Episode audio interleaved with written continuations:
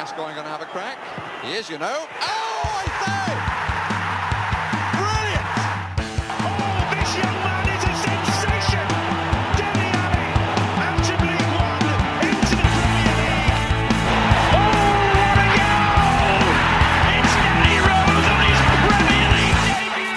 Sheringham's flick, and Klinsmann is in. He's got it lost under his feet, and it's come from the Miller!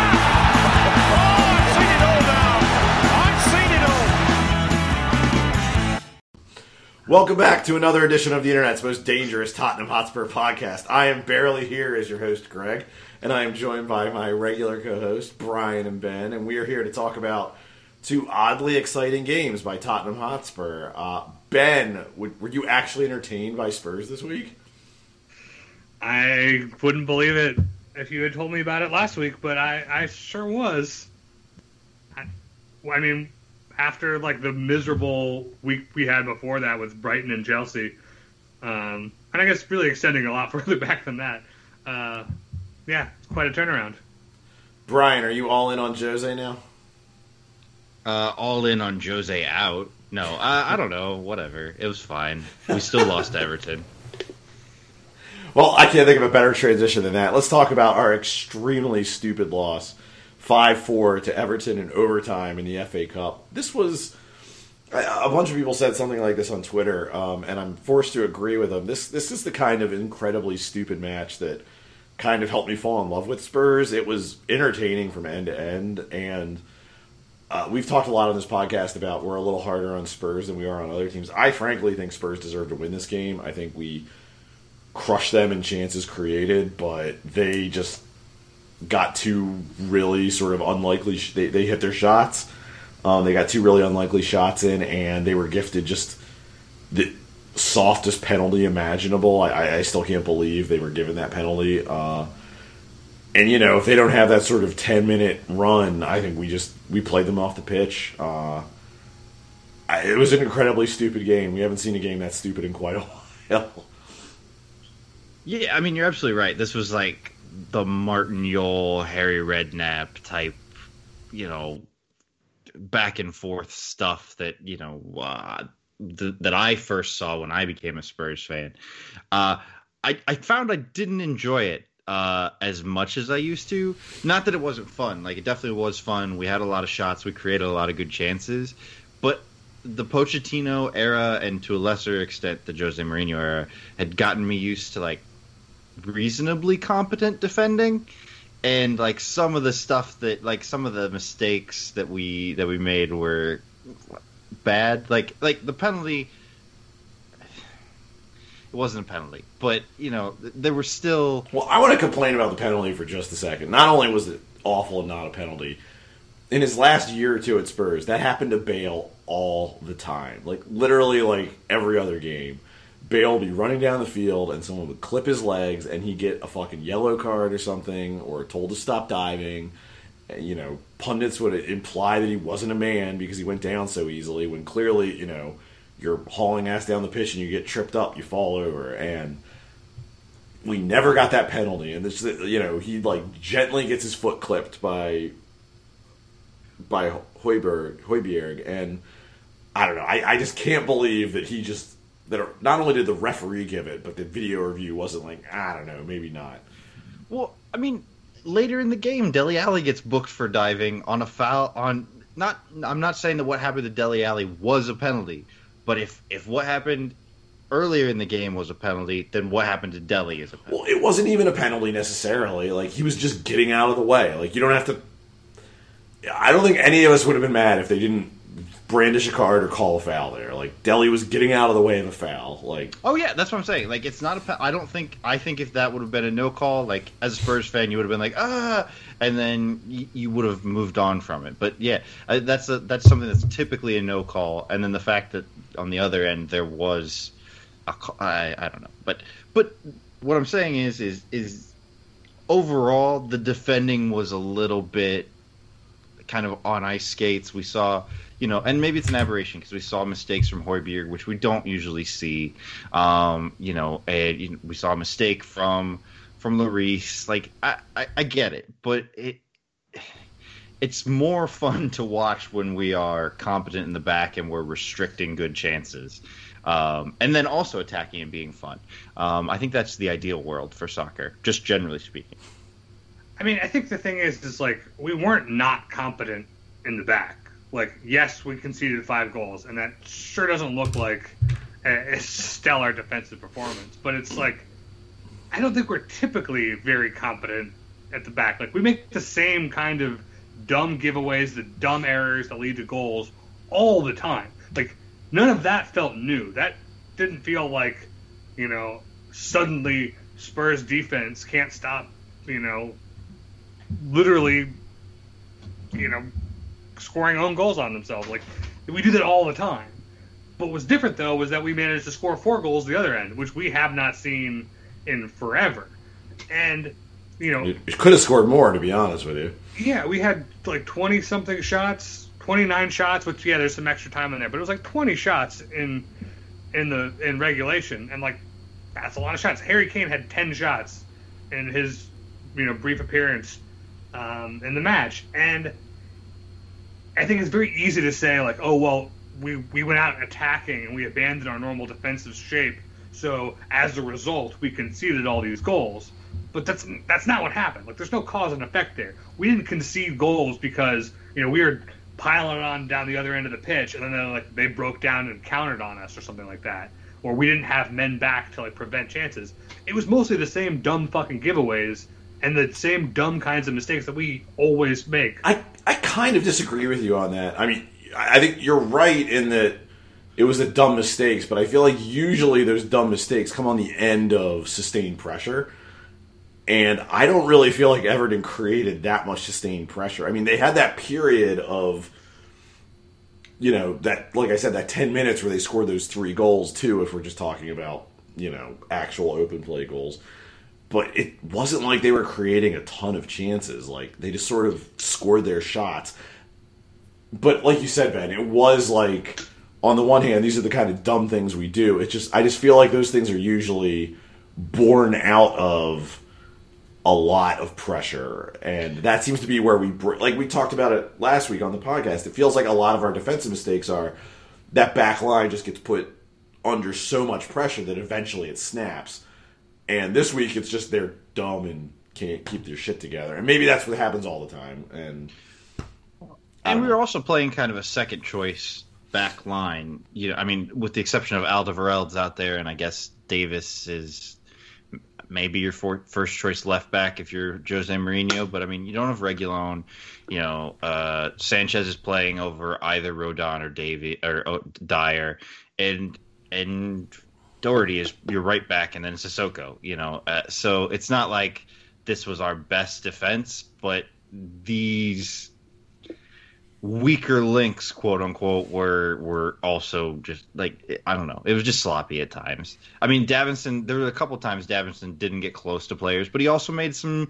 He also scored two goals. So scored a great I- I- goal. Or the second, I mean- second goal was incredible. you know, The first header was really good too. Yeah. like Yeah.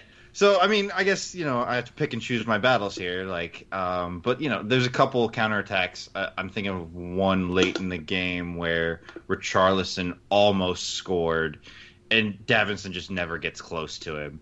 And you know, I, I don't know. It's Well, I want to get to some of our defensive lapses in a minute because I think we're to have to talk about extra time. But I do want to, I know we have a tendency to get a little negative on this podcast sometimes. So I, I want to single out the attacking play, which I thought was until extra time absolutely stellar. I think this team was great. I think they deserved a win, even if they were kind of flaky at the back. I, I thought up and down, everyone who start almost everyone who started this game in attack was excellent. Uh, Bergwijn had one of his best games, I think, in a Spurs shirt. I think you know Kane looked sharp as hell when he came on. I thought Son did a really good job inter- interplaying with them. I, I just think, you know, I, I think the way that we were using Ndombele was great. It, it was a really, honestly, like we, we complained last week. We've talked a lot on this podcast about we can't put a coherent attack together. We just kind of lump, lump it up and hope Son or Kane figures it out. And against the first choice ish, I mean, I know th- this Everton team is a little depleted in midfield, but still, we've played we've played bad midfields and bad teams before this year and haven't looked nearly this exciting. And we did a lot of this without Harry Kane on the pitch. Um, obviously, it got really dynamic when he was on the pitch, but I was very impressed by what we did, and it made me wonder why we haven't been doing this more often this season. Yeah, I mean, so you know, after our ill-fated experiment with the back three, um, we've now switched in the last two games to a 4-2-3-1 that has seen both Lucas and Lamela come into the team. Um, Lucas had an assist against West Brom, and you know, I honestly didn't think either of them were great in that match. They were better, um, I think, than maybe what we had seen recently. Um, but in this match, the two of them I thought were both just fantastic. Oh, this is Lamela's best And- match in forever, and I don't mean that as I think Lamela has his uses, but I think this was an incredible match from him. But I think like the biggest thing is like it makes such a difference, you know, especially without our our attacking fullbacks. We've been playing games where the only players who are in the attacking phase are Kane and Son, and it's usually Kane gets the ball at like half field and tries to you know feed Son through the back line. Like we had moves where we had like five and six guys in the box, and like that is just something we have not seen. We haven't seen interplay between that many attackers all at once moving down the field in like organized concerted fashion and you know just passing around freely and and, Well, and guys setting up like Bergwijn had a couple really good chances that he was unlucky not to score. Lucas had the same. Lamela scored a hell of a goal at the end of the first half. I mean, really, there was just a lot of chance creation going around, and it's just and like I said, it's oh, I'm just glad it's here. But you got to wonder where this was all season. I think the key here is I think if you want to explain this in the West Brom match, it's Sissoko and Winks aren't playing. Well, at least for most of this match. But I think it's Sissoko and Winks aren't playing, and I mean I know Winks hasn't played for longer, but Sissoko in particular, I think you slot in Lucas and Lamela, and I I think the difference is remarkable to be honest with you. Well, you've Well, shifted the midfield from having Ndombele at that 10 spot where he's not as able to, you know, influence the game as much because you have Sissoko in midfield. And now Jose seems to have finally acknowledged that Højbjerg and Ndombele can play in midfield two together. And it just gives you so much more at such an earlier phase in the game. Both when we don't have the ball, it means that you have two guys who can work hard and defend on the front foot a little bit and, you know, win turnovers higher up the pitch. And when we have possession, we start possession out of the back, we're giving the ball to Ndombele, and he can move it forward to the four attackers in front of him rather than move the ball to Sissoko, who tries to pass it to fucking the other team. You know, I'm just- fully on board with when Lo Celso's fit again. Like put him at the ten, put him on the right. Like I want to see him in an attacking role. Yeah, I, I think Lamela is the the big addition here, and because I mean, a, a healthy Eric Lamela as a as a sort of even if he's playing as a defensive number ten, is, still a more dynamic and more useful football player than Musa Sissoko it is ever going to be. Um, and, and, and like Ben said, being able to have Dembele in the pivot is, is great for Spurs in terms of the build up and and you know, Lamela's been really good the last two games. I know I know you guys said that you know he wasn't great against West Brom, but you know he he he is an option. He is and he is someone who works hard when he is out on the pitch until you are forced to withdraw him before he does something stupid. Um, and and I mean, the Everton match I thought was a great example of what he can do when he is allowed to influence the game and when he makes good decisions and quick decisions. And, you know, uh, especially in the Everton match, he was getting the ball out of his feet quickly. He was distributing it to uh, Son and and to uh, Lucas and Bergwijn early excuse me, early and not holding on to it and not running himself into cul-de-sacs, which is what he kind of tends to do. He even And- did a little bit of that in this. He did do a little bit of that in this game, but he he was just he was still doing all that stuff you were talking about. He Sure, just- you can't you can't like you can't totally take that out of him. He's going to do that like two or three times a game, and he's going to do an amazing slide tackle. And because I I think at least twice I thought he was going to make a red card tackle on somebody. he never And- does. He never and will. he didn't, and he didn't. Um, so you know, it was, you know, I, I look, we're all big Eric Lamela fans. We love watching him play.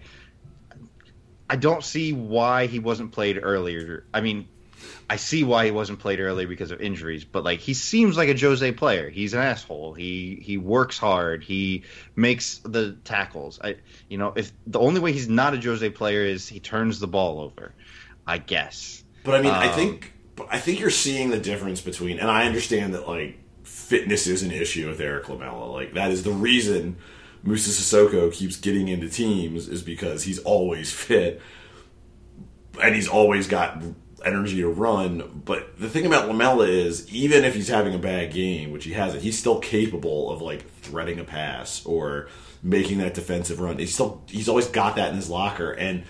I understand that in theory Spurs should have a player who can do those things better at this point in Eric Lamela's career, but it's such an improvement over Sissoko that you know it's just when Sissoko's having a bad game, there's just it's a total black hole. When Lamela's having a bad game, he can at least still do certain things. I mean, when And- Sissoko has a good game, it's a black hole.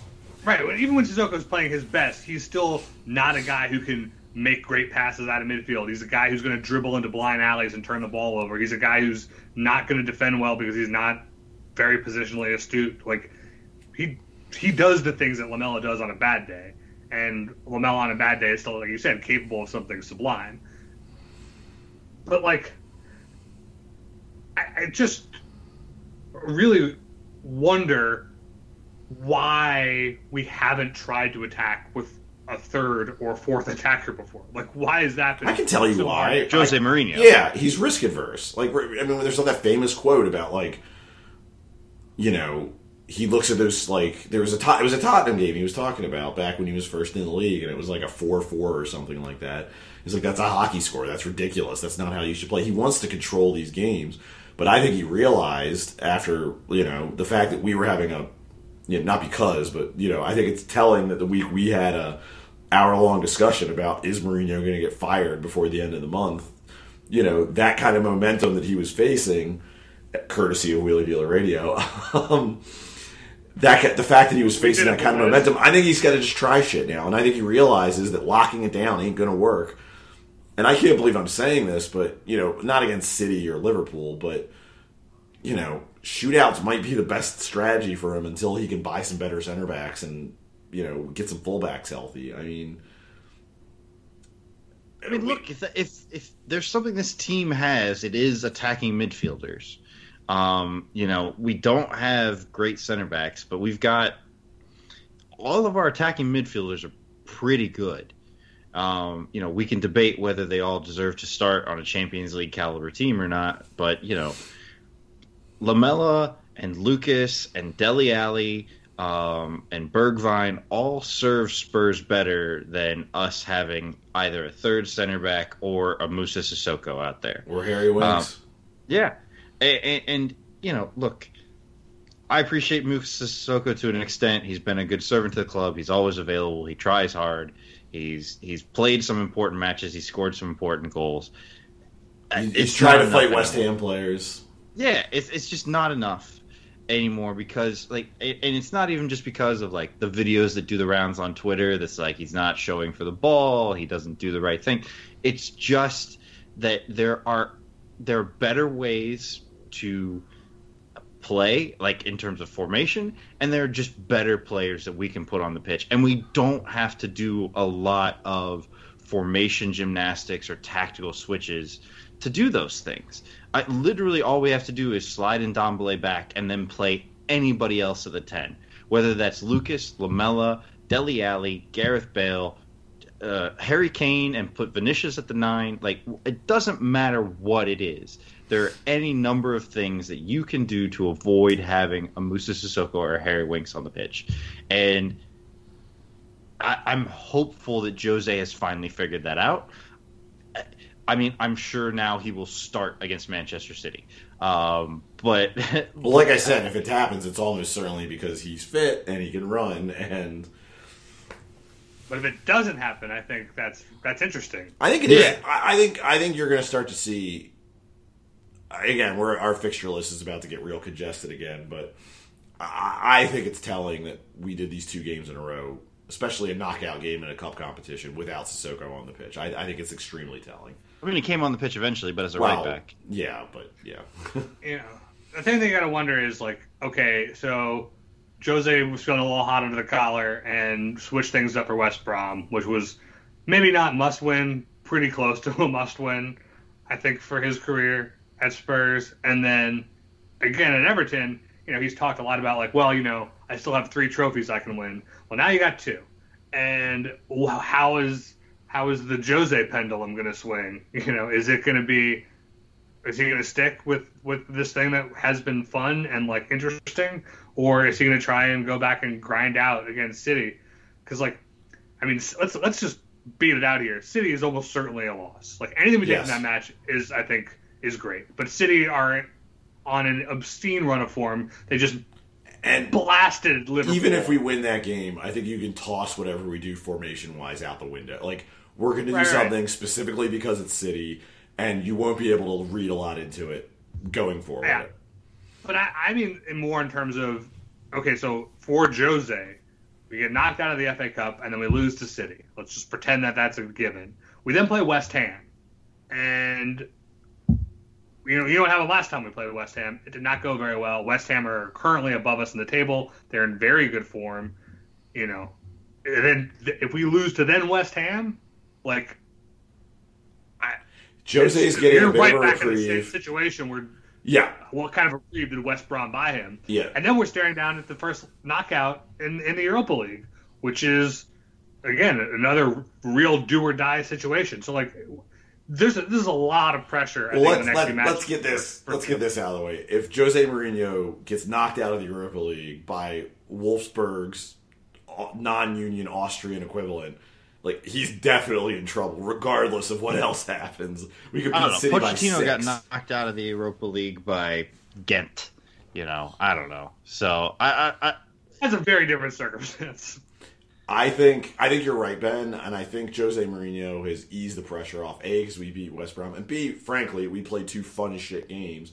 And if Mourinho had been playing like this a little bit more this year, I think we would all be a little less miserable about everything. I know I, me as a fan, again, am happy to see this. I'm I happy think- to see us go down 'cause, like- swinging. I'm happy to. I know we keep playing like this. It should turn into results because Yeah. that attack can be very good. Well, because Everton got lucky. Everton turned like their few shots into goals, and they got a soft ass penalty, and played long enough for Harry Winks to come on the pitch. And you know, it's. I think you're right. If we keep playing like this, and honestly, if if Jose, sorry, I am dealing with an awful sore throat. If honestly, if Jose did come out and be like, we got a style, we're working on it, we don't have the men at the back, we're going to work on that over the summer. I would be much more receptive to to that kind of like, I need summer signings if this was how we've been playing all year. And the problem is clearly just like, I need better center backs. Like, or, and like, I need a better midfielder to replace Musa Sissoko. I would be much more receptive to that argument if this is how we've been playing all year. But but you know, watching this game, like these last two games, just makes me really wonder what this team like looks like with even like a marginally fun manager. Yes, And yes. you know, like you know, not to say that there were any available or any that would have been good hires at the time we hired Jose Mourinho.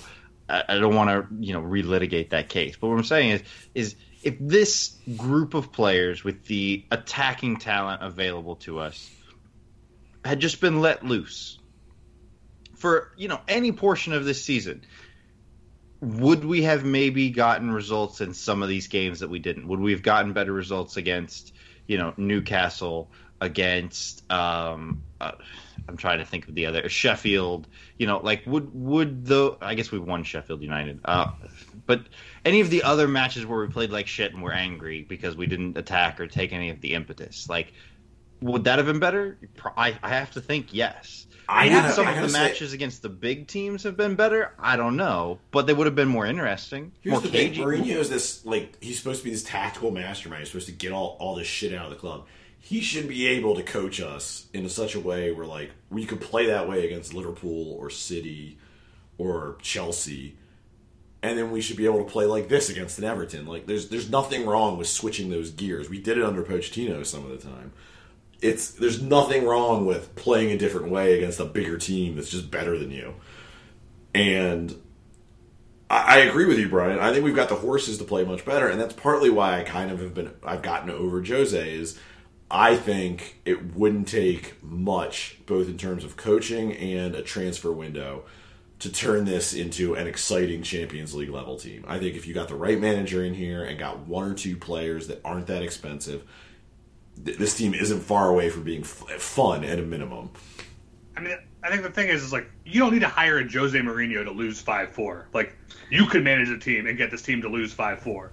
You know, like Man U replaced Jose with Solskjaer, whose big tactical innovation has been to not be a dick to everybody all the time, and like kind of just like put out a basic, you know, football 101 kind of structure and let his good players play football. And like by and large, it works. Like, Yep. Combine that with uh, with Manchester United getting all the calls from the referees, and it works pretty well. so. Right. And like, you know, I mean, I think that that maybe undersells Ole's progression as a manager, but like when he got there, that was basically what was happening. He was like, "Hey, Pogba, do you want to play again? Great."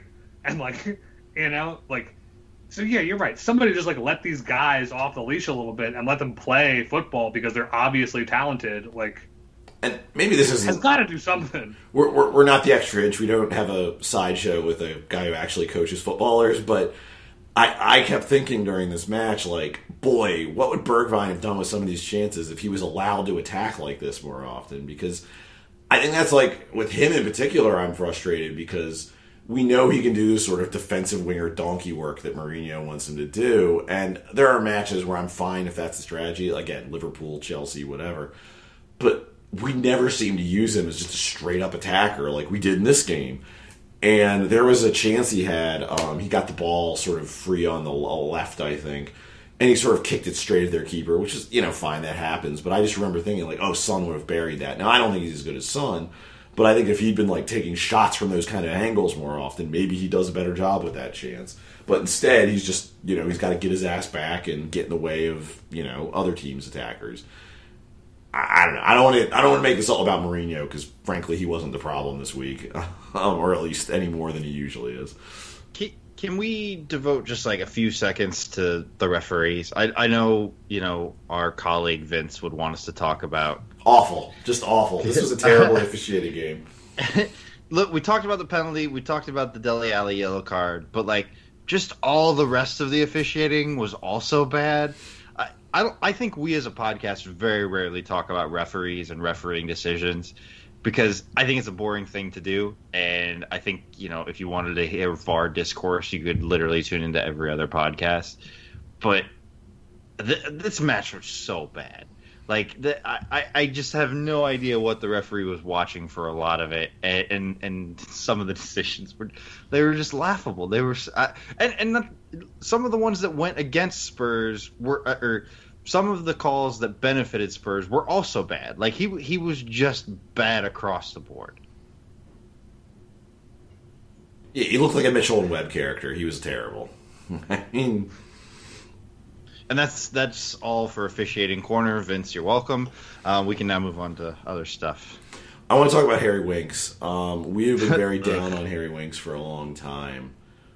Uh, I feel like all of Spurs fandom has caught up with us this week, uh, if they weren't already there. I, it, it I, I- think maybe it sounds harsh to say that I think this game turned when Winks and to a lesser extent Sissoko came on, but all that attacking verve, all that sort of positive play just seemed to go out the window. Uh, I mean, just terrible. He was he was very bad, and I mean, I, I think one of the big failings of Spurs. We've talked a lot about the failings of Spurs in the transfer windows the last few years. I think one of our biggest failings is we have not upgraded our backup midfielders. We just there's been this bizarre idea, and I understand that Harry Winks is a young player, but I feel like the idea that he was going to progress or get any better at at Spurs, like that, that's I feel like that was gone at least a year ago. I don't know what he's still doing here. I don't know why we still have him here. Clearly, this guy needs a change of scenery.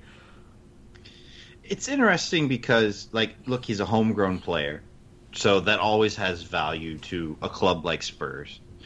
Uh, I mean, Scott McTominay continues to play minutes for Manchester United. Um, you know, He's but better than Harry Winks. yeah, which is weird to think, right? Um, yeah, I, I, it's tough because there is, like I said, there's value to a player like Harry Winks. I think he's a decent squad player if you want to play in a particular type of way. Spurs don't play that type of way, and he's. I, I said this at the beginning of the season when we did one of the the dual podcasts with the extra inch. He's devolved into the Mark Noble kind of pointing and shouting type of midfielder, and he's just not he, he he's not good. And That's all he ever was. yeah, all right, yeah. So maybe maybe what I mean is not devolved, but he hasn't progressed beyond the pointing and shouting type of midfielder. Um, I mean, there's a point at which, as fans, we can look at a guy like him who's like 20 whatever when he came up, played a little bit better than we all thought he was, and like we can dream on it. But frankly, Spurs need to be a little more ruthless, and they should. Be, and again, I don't want to be too harsh because, as someone pointed out, like he had that bad ankle injury. Someone say he's never been the same since. I, I have not watched him closely enough to say that, but certainly he has not progressed. And I understand, like you said, Brian, he's homegrown, both in terms of like what that means for squad and what that means in terms of where he came from. You don't want to give up on those guys, but a huge. I think you can almost tie it back to when we signed Sissoko instead of Wijnaldum. Like, just imagine this squad over the last few years if like the first guy off the bench or the first guy in after an injury is Wijnaldum and not Sissoko or Harry Winks. I mean, look, Winks is. I, I still think Winks is a Premier League level midfielder. I think you put him on. He's not a you know, Champions uh, League level midfielder or whatever else we want No, to say. no, no. I don't disagree with I that. don't think he's a Premier League level midfielder. Like I don't think there's any team that would benefit from Harry Winks. Honestly, You don't think you go to Burnley and do a job? Yeah, I I do say not. Burnley, Ashley Westwood is a pretty good, creative, progressive midfielder for like a shitty team. I know. I don't think he would.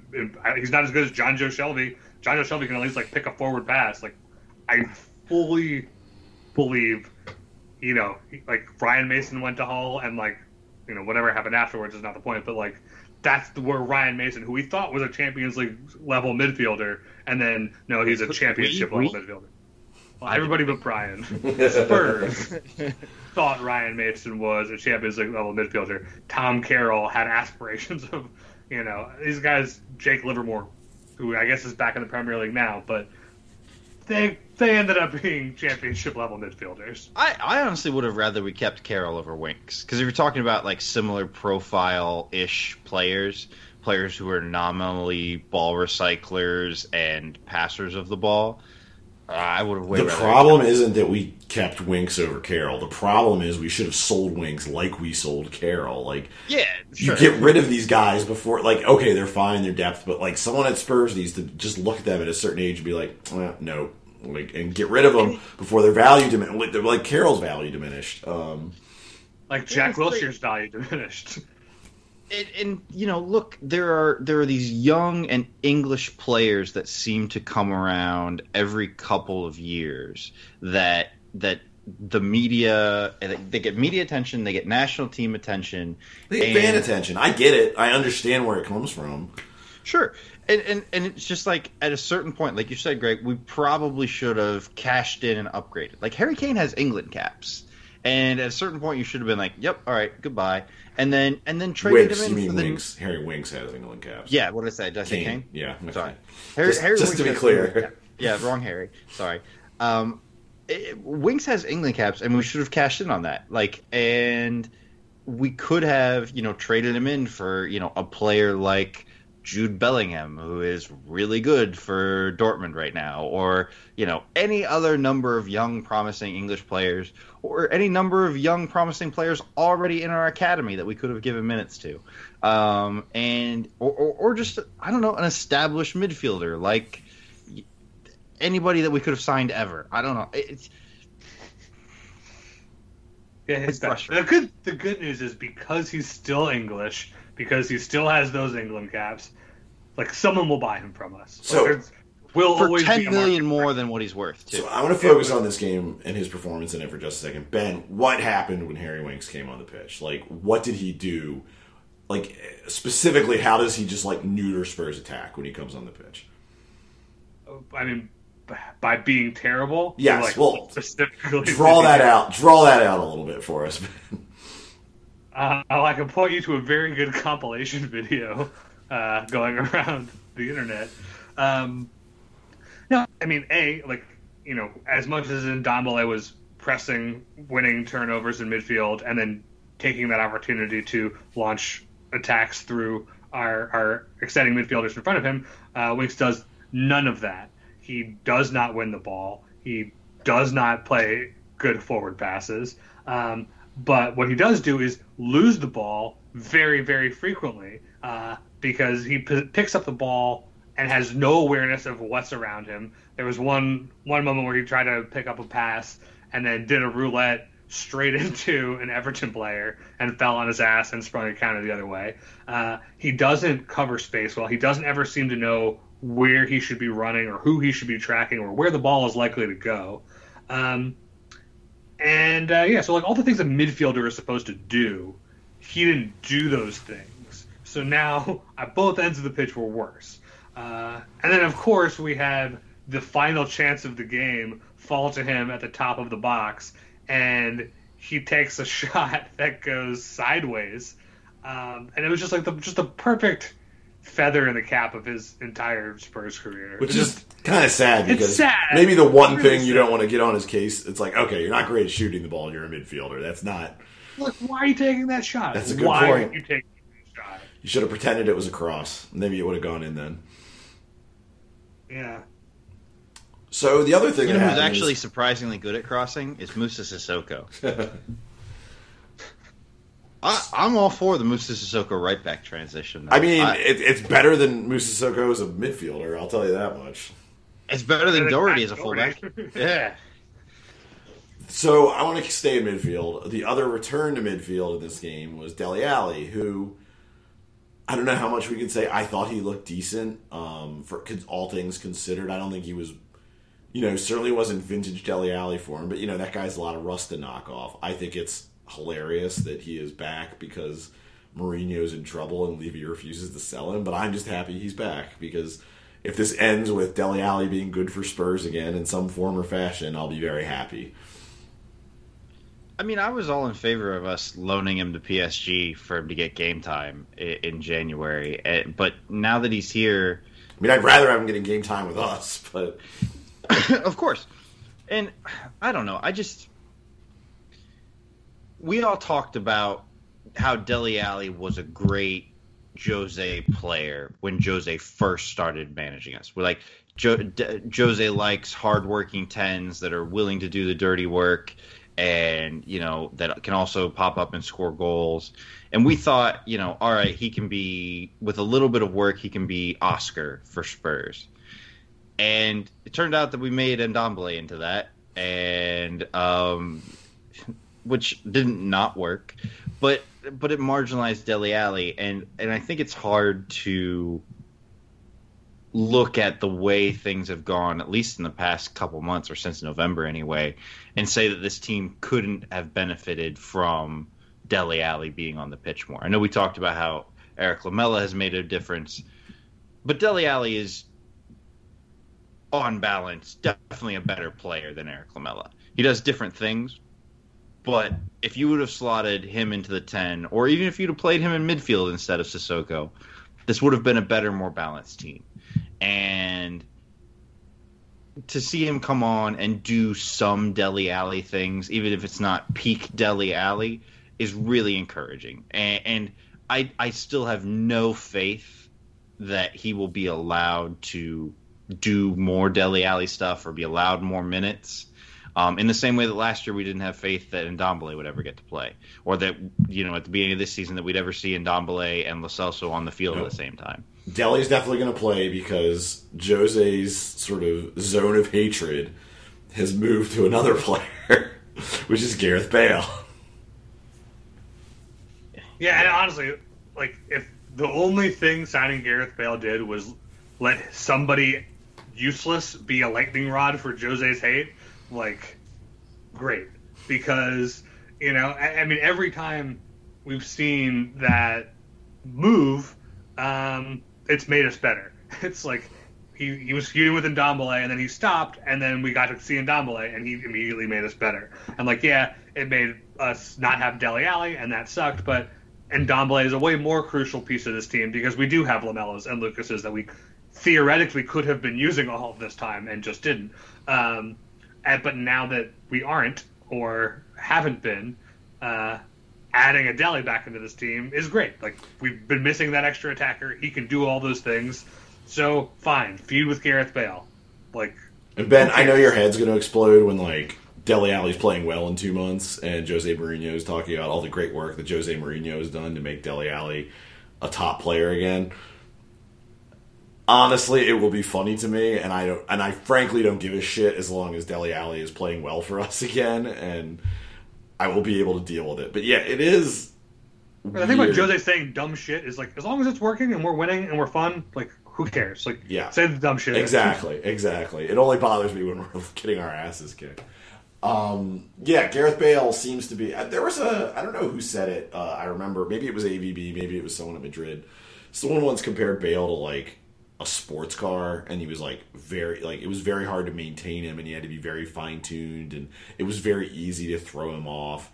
And I just remember thinking that was like, yeah, Bale's got a lot of muscles, I guess, like whatever. I remember sort of just dismissing it at the time. I think that's probably really true now. Like he doesn't seem right now. Mourinho's kind of pissed at him, and like, I think it's actually one of those situations where, like, I think Bale's probably right. There's probably something kind of wrong with his body, and he's being a little precious about it. And also, if I was a coach of this team, I would probably be getting a little tired of how Gareth Bale is never fit. Um, but it is what it is, and like I said, if like like Ben said, rather, uh, if Mourinho's going to feud with someone, it might as well be someone who's not really doing much for us. Well, and I think one of the things that we've heard consistently about Gareth Bale, especially from journalists that covered him in Spain, was what he really needed was a run of like 10 or 12 consecutive games in the team where he got, you know, 75 to 90 minutes. And he hasn't gotten that. And he hasn't ever shown anything in any of the cameos that he has gotten to show that he even deserves it. Um, Yeah, I gotta Yeah. say, of all the things Mourinho's done this year, like I'm not sure I can blame him for not giving Bale like a run of matches. Yeah, because you know what? What? Look, when we signed him, what we wanted for him was to, you know, at least use the early part of the season to come on for the last, you know, twenty-five to thirty minutes and just crush people at the end of games. And he's never done that. He's never. He, I mean, he comes on at the as a substitute and he barely gets on the ball. he scored a couple He- nice headers, and He doesn't move. He can't run. Like that's the thing. Is like we we're expecting lightning Gareth Bale, or at least like I wasn't expecting. quick I was expecting Bale. something like what we saw at the end of that West Ham match in his first match. That like, okay, he's not going to blow past everyone, but he can still move well in space. He can do football things. I, I mean, I thought he was still capable of running a sprint. Like I really didn't think he had lost his legs that badly. But like he's not. And I mean, he's still one of the best, you know, free kick takers in the world, I think. And I really would have liked to have had him on the field to take the free kick at the end of this Everton match. But, you know, I, I understand why you would play other people instead of him. Like, I, and, you know, he had an injury, and so he wasn't even in the team, so it didn't matter. But, like, I, I don't know. It, it's. It's frustrating because we took on all this salary, and as a fan, you wanted to dream on it. You wanted, even if you knew logically he wasn't going to be old Gareth Bale. He wasn't going to be the Gareth Bale that you know took Inter Milan to task. He wasn't going to be the Inter Milan that, or the the Gareth Bale that runs you know out of bounds to go around the defender to score the goal in the cup final. Like that, that's not the Gareth Bale that he is now. But like Ben said, you expected him to be able to sprint. You expected him to occasionally do a step over and take a man on and and cut inside and take a shot. And Yeah, we've just seen him to take literally shots, none like- of that. Yeah, you've just seen none of that. And uh, even in, even against some fairly garbage opposition in the Europa League, he hasn't really. You know, it's not like he's been like kicking their ass and then like play, then like sort of playing down in the Premier League. It's he just doesn't look there, and you know, I, I I always thought a lot of what was going on in Spain had to do with injuries and, um, you know, his managers just frankly not liking him and frankly being in a hostile hostile environment. But I, I mean, those things could all still be true. Yeah, that's true. But maybe I mean I gotta suspect a lot of it's just down to his body ain't right, and you know it's probably never gonna be right, and it is what it is at this point. Uh, I don't know. Maybe we should bring him back on loan next year so Mourinho can put him in the doghouse and not like I don't know exile like Son for like seven matches or something. I mean, we still have Joe Hart. We have Doherty. Like, there's plenty of guys Jose can get mad at. Keep Winks if like Winks is only going to exist for Jose to yell at publicly. Like, I can live with that. I mean, it's much more likely that Sissoko winds up in the doghouse than Winks. Fine, just yell at somebody bad. That's all I ask. So how you guys Yeah, feeling? How are you guys feeling going into the city?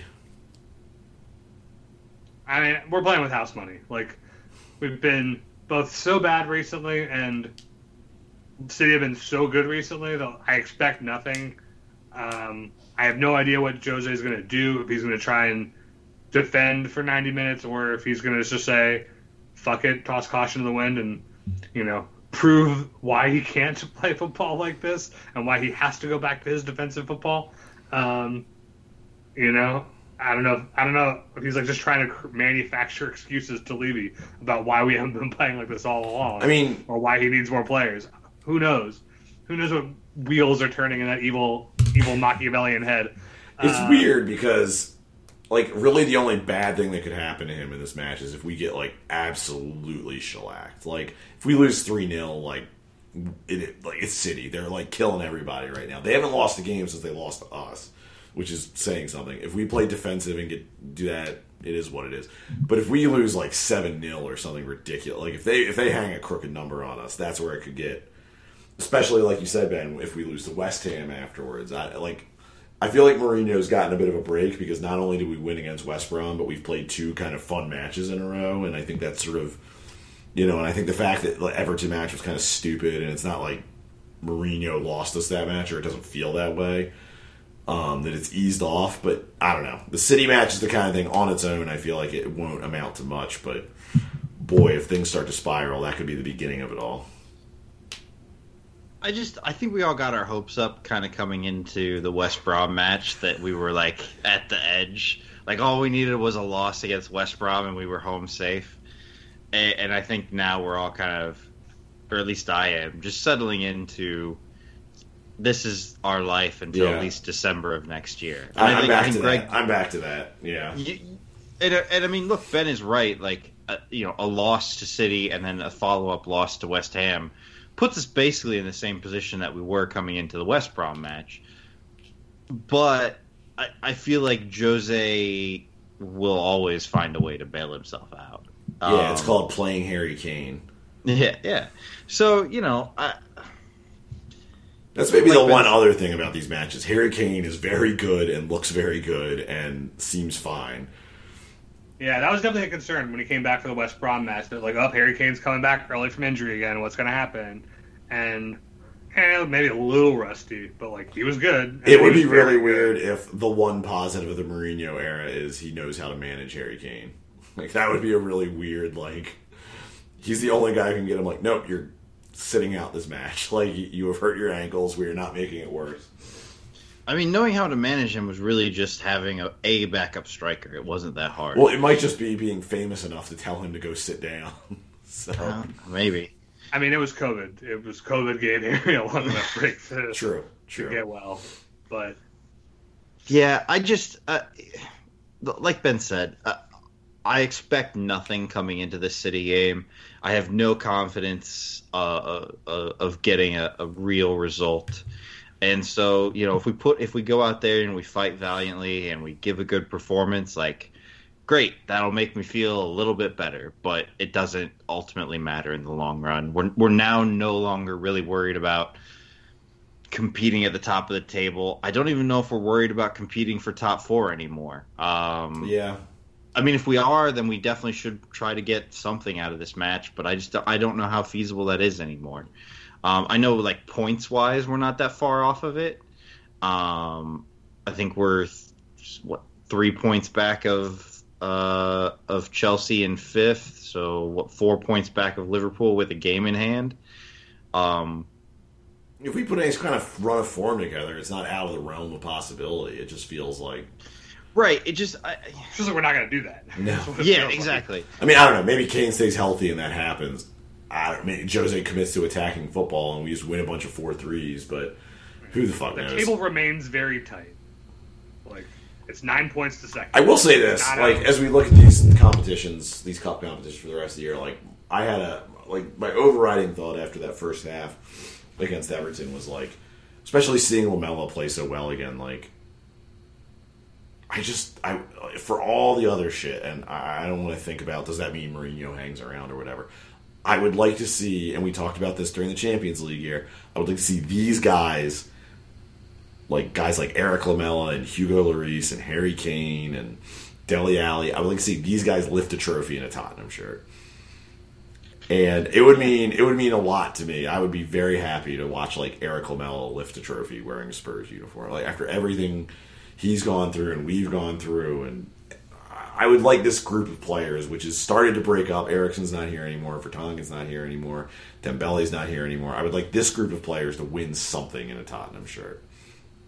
Sure sucks that we're gonna have to play Manchester City in that final, huh? Yeah, well, maybe we'll play like I don't know Inter in the Europa League final. Yeah. I mean, like you never know what Man City's schedule's going to look like come April. They may have actually important games that they have to worry about, and you know they have to send out the B squad. I don't know. The League Unfortunately, Cup, the, League B Cup squad is, like Gabriel Jesus and Phil Foden, and you know, actual good players. the League Cup is Pep's Cup. So Yeah, the the B squad they sent out yesterday in the cup was just devastatingly good. It's like Sterling and Bernardo Silva and Kyle Walker. just miserable. Well, maybe we'll get lucky and just play a bunch of losers in the Europa League. On that note, I think it's time to wrap it up. Brian, where can people find you on the internet? You can find me on Twitter at Brian underscore Ashlock. That is Brian with a Y. Ben, where can people find you online? Uh, you can find me on Twitter at Comrade U Spurs, where in one of my probably my most recent tweet is retweeting that video of Harry Winks being terrible. So uh, go check it out.